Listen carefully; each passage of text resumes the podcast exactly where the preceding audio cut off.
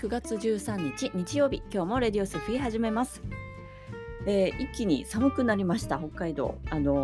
急激すぎるんですよね。なんだかねと思いますね。30度ガーチー33度とか言ってね、10何度とかになってますね。なんか天気予報見たら来週よりちょっと向こうかな、最低気温が1桁になってました。もうなんか見た瞬間目がてんてんてんってなってましたね。おっと来ますよ冬がっていう感じで、冬になる前にいろいろ準備をしなくちゃいけなくて、冬になるとね、北海道は真っ白の世界になります。土がなくなりますね。雪が降るので土がなくなる、緑がなくなるということで、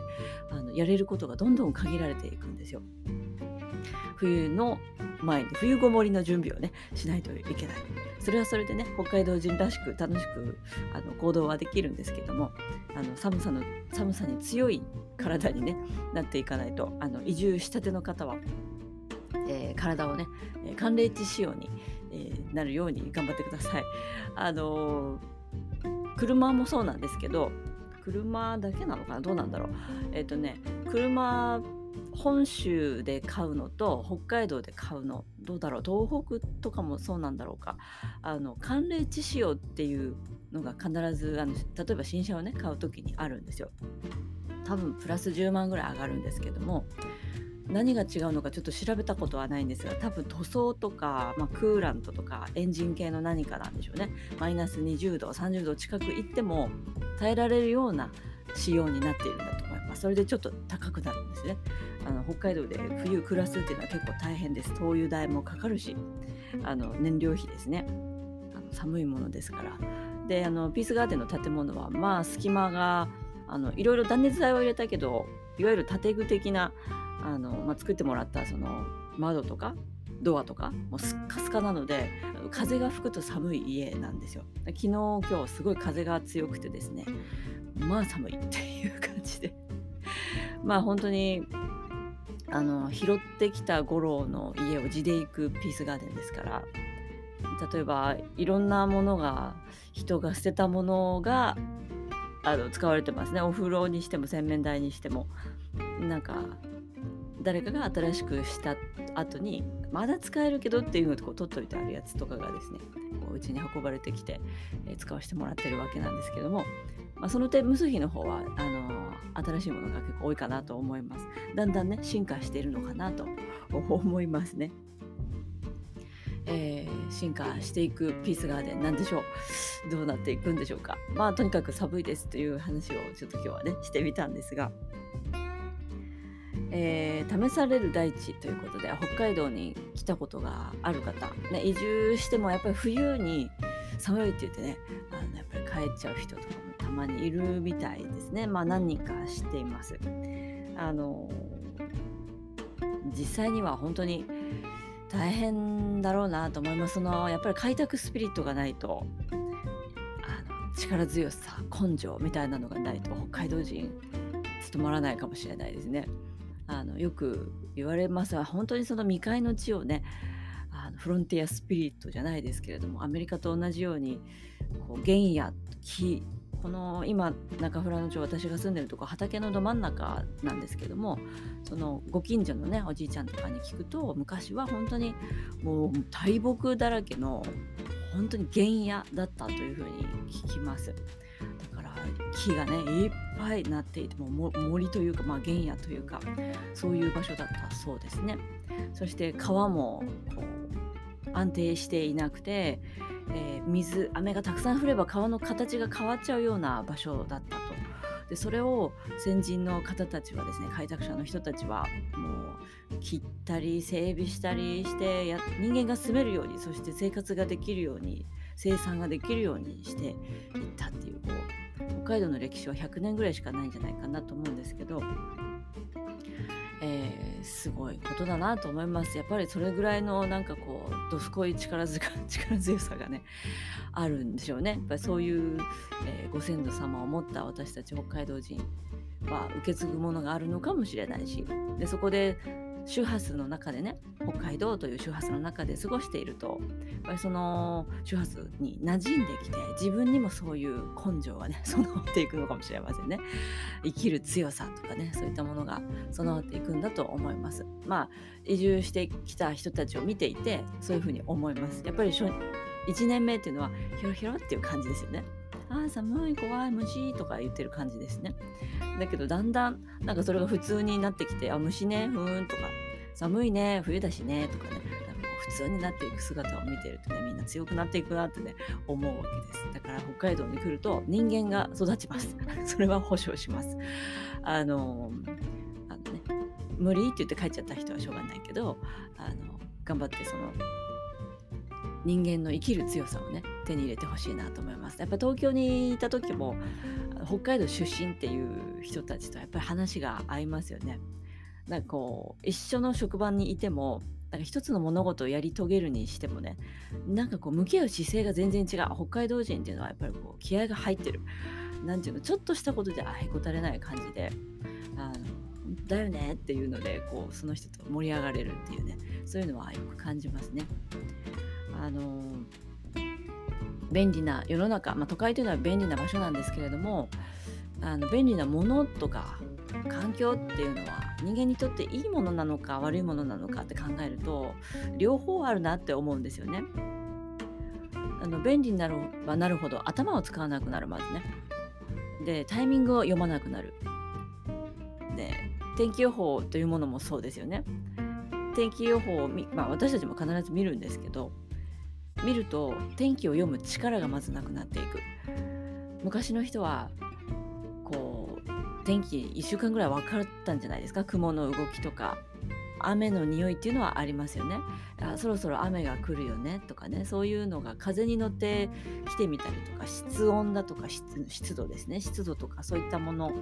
太陽の日差しの強さ、夕方の天気によって明日の天気が分かるとか、そういうことも昔の人は分かっていたと思います。自然の中にいるとある程度なんとなくは分かります。明日は晴れるんじゃないとかね、天気予報は見ますけどね、それでもね、確認のために。でも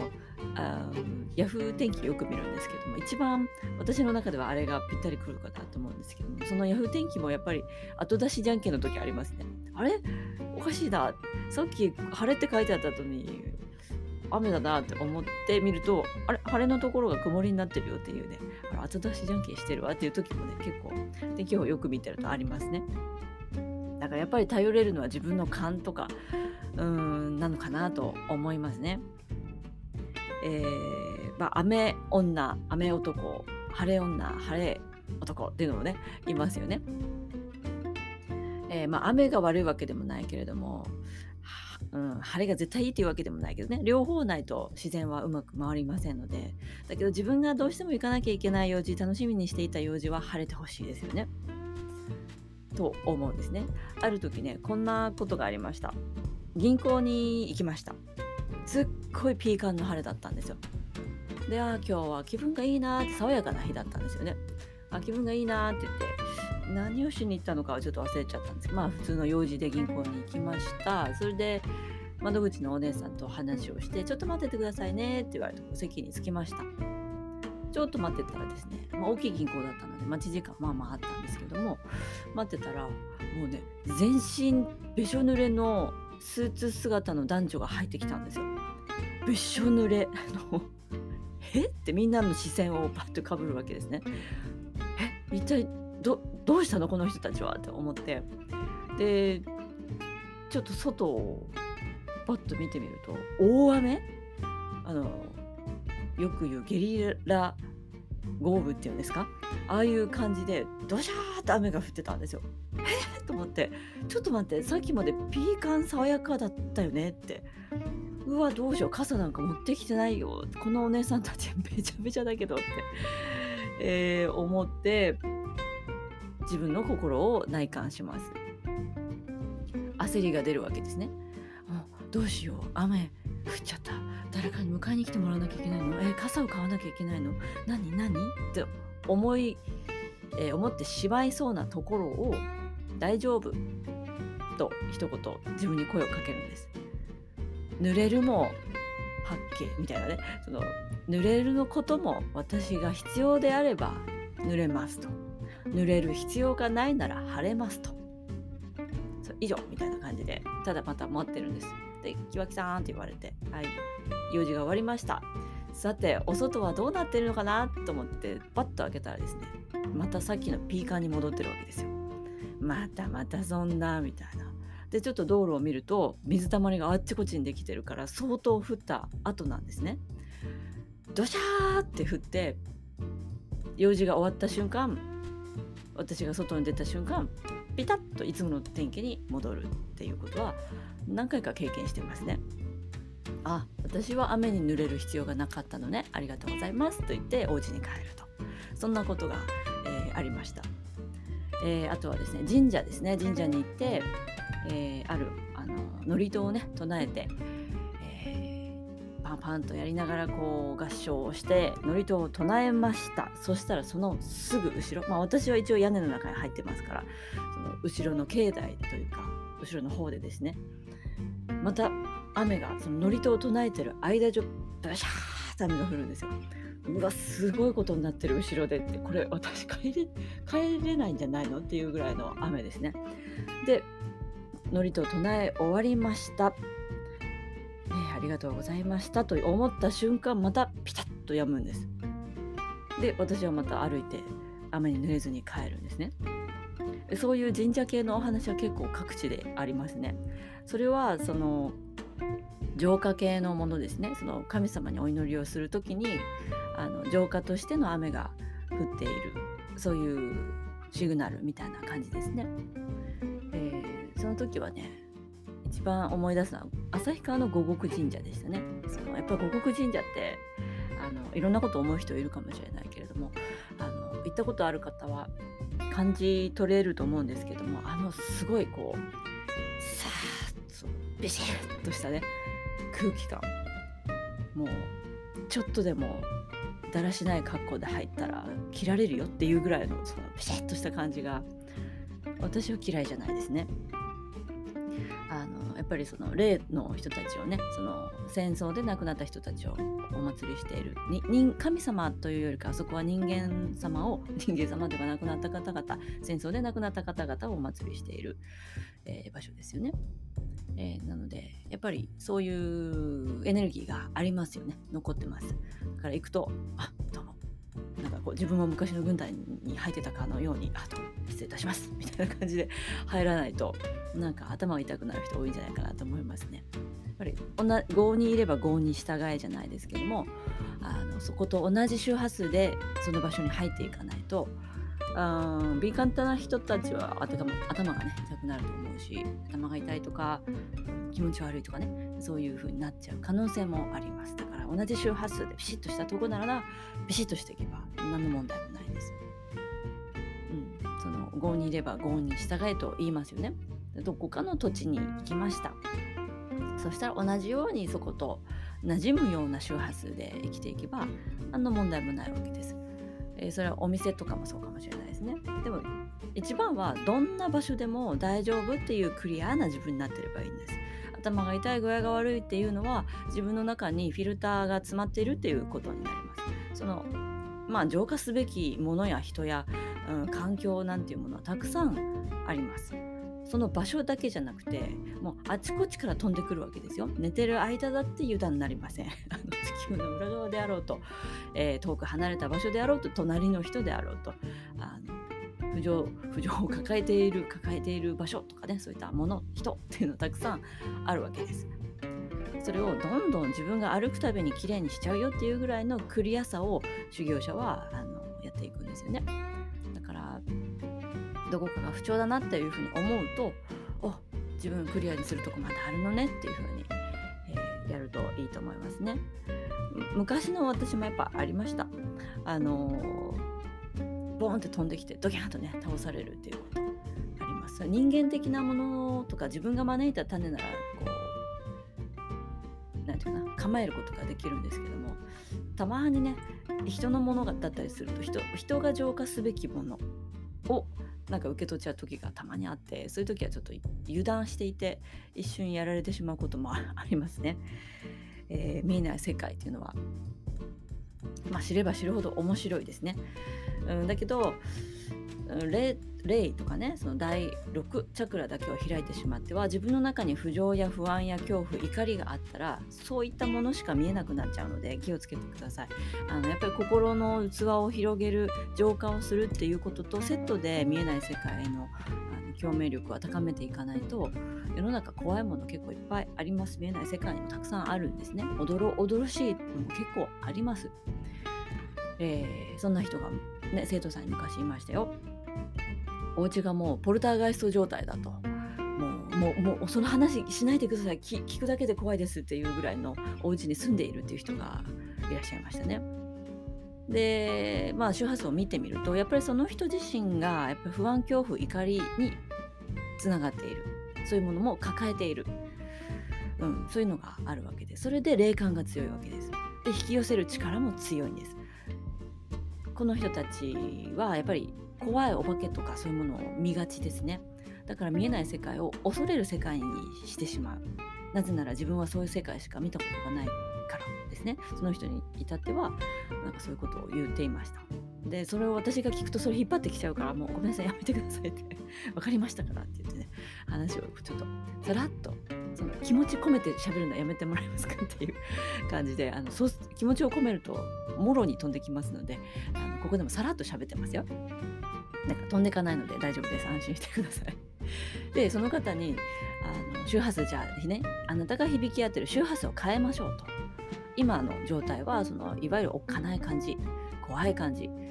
怒り、不安、恐怖、そういったものとあなた自身が響き合ってるから、エネルギーの強さによって霊感もあるし、そういうものを自分に引き寄せてますと。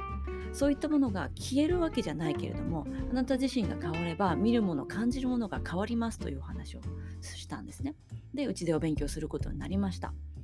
で、何回か変わっていくうちに、その彼女自身の体調や顔色や心の状態がどんどん明るくなっていくんです。もうね、来た当時はもうあちこち痛いし、膝も痛いし、体もどんどん曲がっていくし、もうどんよりしてたんですね。もういっぱい背中に背負ってる感じでした。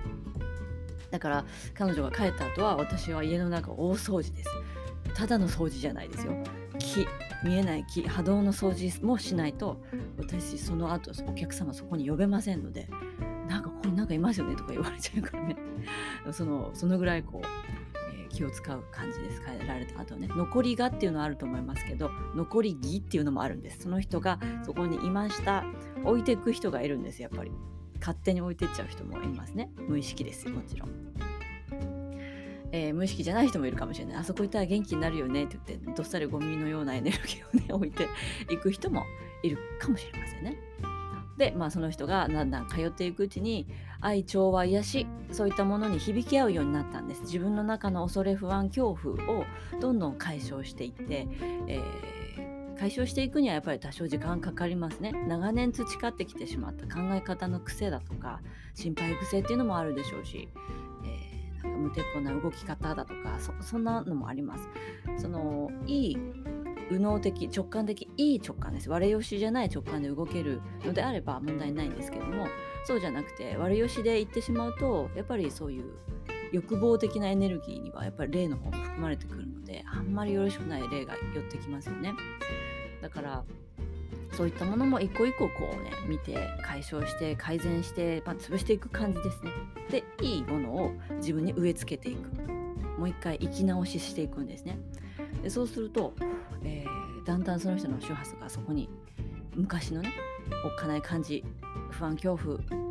そういったものから離れて、愛、情は癒しに変わっていきます。そうすると家の中でそのポルターガイスト現象がなくなるんですよ。多分立地もね良くなかったと思うので、なんか多分通り道だったんだと思います、今考えてみるとね。だけどその人、そこに住んでる人がその周波数と全然響き合わなければ感じることはないんですよね。だからきっとなくなったわけじゃなくて、その霊たちがいなくなったわけじゃ、吹き飛ばしたとかじゃなくて、自分が3段も4段も上がったところの周波数で生きてるから、いたとしても気づかないという風になっていくという感じですね。でそれで多分その人が周波数が上がればその家が合わないという風になってくると思うので引っ越しをされると思います。もっと自分に合った周波数、愛調和癒しなのであれば愛調和癒し的な土地の波動に導かれていい感じのね場所に行くんだと思いますね。